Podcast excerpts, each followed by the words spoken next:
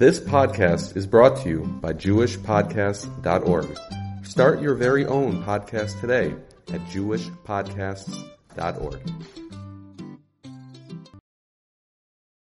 This Torah class is brought to you by Torah Any Time dot com. So how about I tell you some of the things that I see that are mistakes that are, that are being made so that you can avoid them. That's, that's what I really want to teach you. What are the ten ways to date the wrong person? Number one. First of all, introduction. With the divorce rate over seventy percent, too many are apparently making a serious mistake in deciding who to spend the rest of their life with.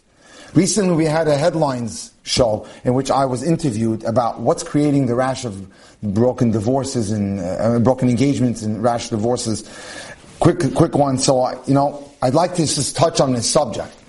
Number one, you pick the wrong person because you expect that person to change after you're married. Sunday night, I had a forty-year-old woman sitting in front of me, and she had, I had spoken in the city two weeks ago to a rather, call it traditional uh, group.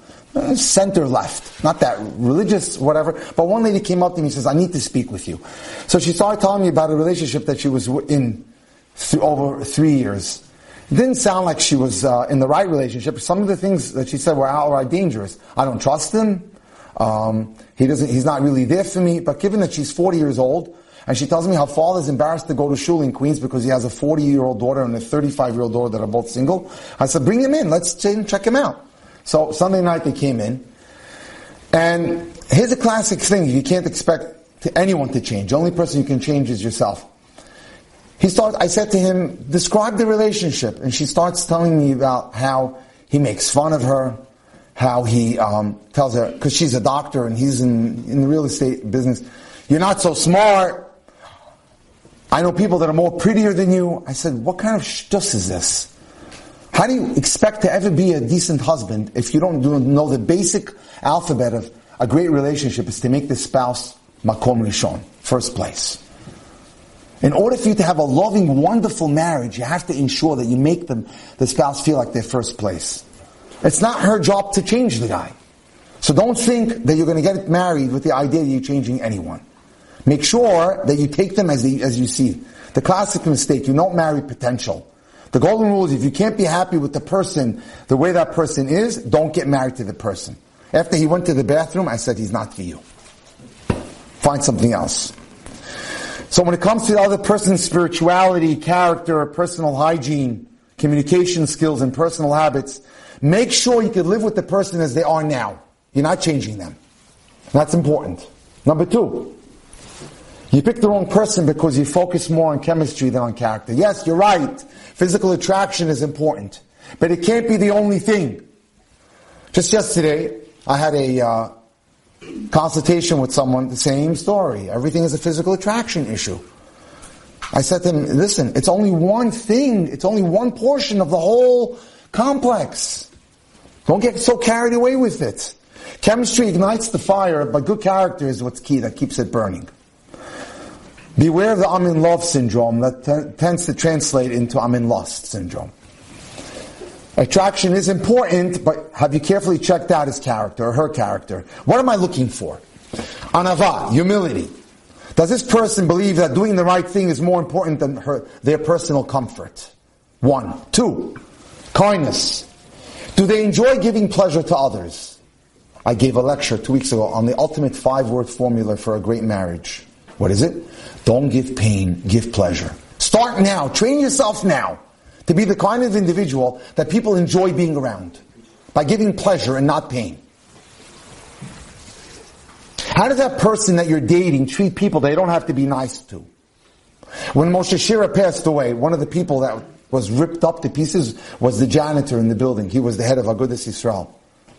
And he asked him, what happened? Why are you so broken up? Because that man with the skull cap said good morning to me every day.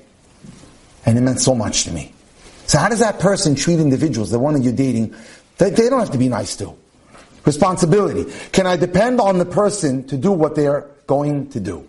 One of the people that I helped, a woman, a girl that I helped mentor, I started two years ago with her, that she just finally got her divorce after two years. She's twenty-five years old. The guy didn't move out of bed. He was in bed till eleven o'clock, twelve o'clock every day. Didn't work, wasn't responsible. Achrayus, you have a responsibility. You have to make sure you carry out those responsibilities. Happiness. Does that person like themselves? Do they enjoy life? So when I sit down with people and I help them draft what I call the top ten list, which I feel is Ikar Ikarim, in order for you to be able to know where you're going to end up, you have to know where you're headed. How are you getting there? So in order to achieve that without wasting time, you sit down, it's good, we're having fun, okay? We need to draft a top ten needs list. Not wants. Wants are superficial things. Want is money. I want someone who has money, or uh, tall, go- dark, and glamorous. That's not what they make you happy. Needs is kind, compassionate, warm, sensitive, emotionally stable, emotionally available. In the case of a guy, has a Rebbe. In both cases, doesn't have anger problems. That's key. You don't want someone with an anger, with anger or temper tantrums. So, number three. Well, I think I'll avoid this one, because then the guys are going to think I pick on them. You pick the wrong person because the man doesn't understand what a woman needs most. And that is, women are emotional. The Torah obligates the husband to meet the intimate needs of the wife. Men are goal-oriented, especially when it comes to this area. As a wise woman once pointed out, men have two speeds, on and off. Women are experience-oriented. When a man is able to switch gears and become more experience-oriented, he discovers what makes his wife happy. And the unique woman of the unique need of a woman is to feel loved, that she's the most important person in her husband's life. She could be the head of C- and C E O of a major company, and people can praise her and call her mushtachavim, bowing down to her. But if her husband doesn't give her compliments, she feels, feels empty. She feels like there's a huge void in her life. And that was the case with this couple Sunday night. Does he compliment me? You? Never. He's like in competition with her. Four, you choose the wrong person because you don't have common goals and priorities. Oftentimes, the dating doesn't dig deep enough. Let me share with you a formula to determine, how do I know if I'm with the right person? It's very pashut. P A I R, pair. P, physical attraction. Okay? Am I physically attracted to the person I'm dating with? And it doesn't have to happen right away. It can take five to seven dates to achieve that. A, acceptance, admiration, and affection. Can I accept the faults that that person has? No individual in the world is perfect. So you're going to have to do a cheshbon. Does the positives outweigh the negatives? And even if you're there, is there anything unique negatively that annoys me about that person? And I can't get it out of my head. Admiration. Do I look up to that person? Are there qualities in that individual that I really like? And affection. Can that person give me affection? Can it speak to my neshama?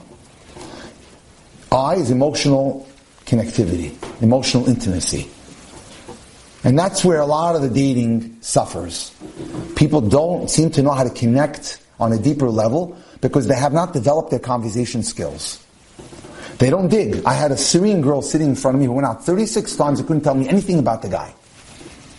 I said, what did you do for four and a half months? What did you talk about? And then when we did up the top, the top ten list, there was barely one out of ten things that she needed that he had on there. She dropped them the next day. So, emotional intimacy is key.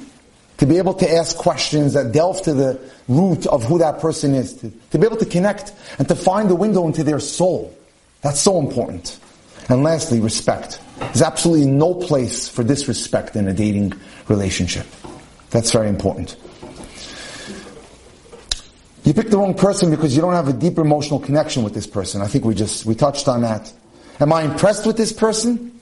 Not by his Mercedes or his, or his car. Am I impressed with his midos? That's the key. Do I respect and admire him?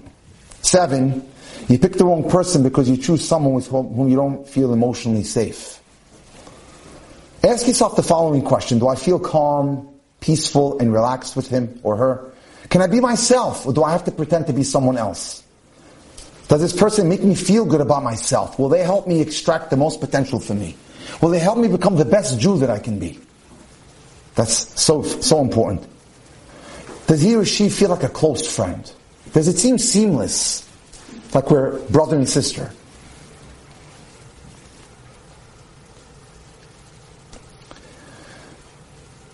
Eight, you pick the wrong person because you don't put everything on the table.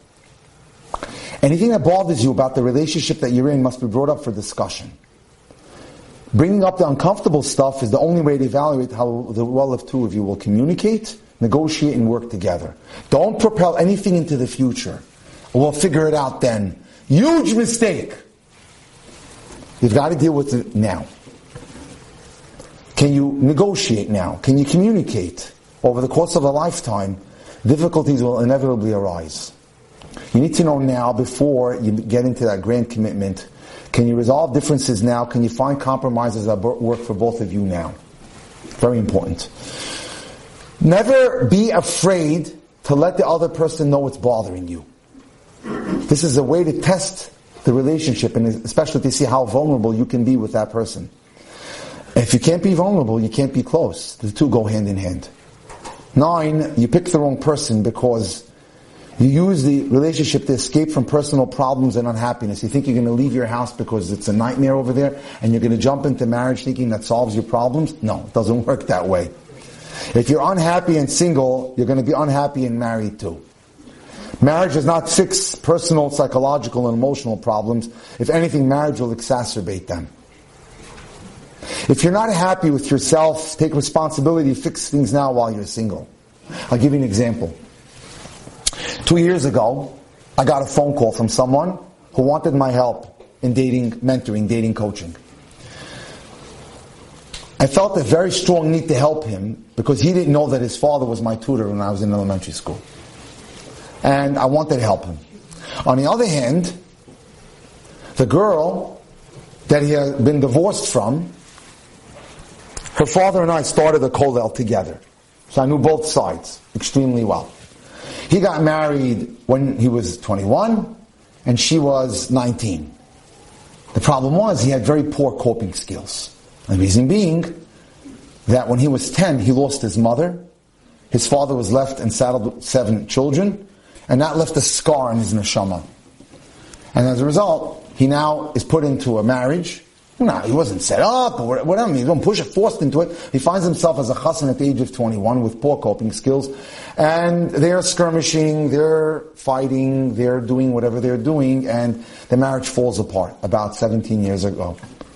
And now he's close to forty, and there's two children that are involved. I get a phone call about four weeks ago from a, from a woman who tells me, do I know X Y Z? I said, sure I do. Well, I called the references, and listen to this. I called the references. One of the references was the person who had issued the get, and he said bad things about him. He can't, he's not a fit husband. He can't maintain a home. A second rabbi did the same. This is their recollections of the fellow when he got divorced seventeen years ago. And I said to her, it's not fair. I worked with him four or five months, and he's been in in therapy. He fixed all of his issues. She says, what do you recommend? I said, I recommend that I'll call him now, and you're going to come in here, and you're going to ask him about all the things that the rabbi said. Let it, let's see how he defends himself. And that's exactly what we did. Two, about three weeks ago, he came in. I said, okay, put. I said to the girl, let's hear what your concerns are. And let's see how Yossi, I changed the name, deals with it. And he owned up to everything and explained that that was when he was twenty-one, he's now thirty-nine, and how he went through life and he grew, and he dealt with all of his issues, and he explained everything, and he owned up to everything. And they went from one date a week to now three dates a week, and they're going to be probably engaged very soon, Baruch Hashem. But the point is, he dealt with the baggage. He squared it away. If there's baggage in your life, deal with it. Fix it. Because if you think you're going to throw it into the future and just marriage will just dismiss it and st- stick it under the carpet, that's not going to happen. Ten. You pick the wrong person because that person is in a triangulated situation, which means that you're not the most important priority in their life. That a triangle is composed of three points, and that person is triangulated either to a parent, to money, to an addiction.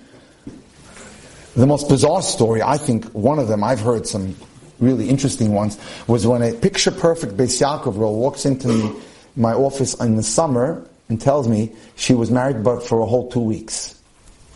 I said, what happened? She said, the night of the wedding, he was on the phone with his mother for two hours in the hotel. She knew something was wrong.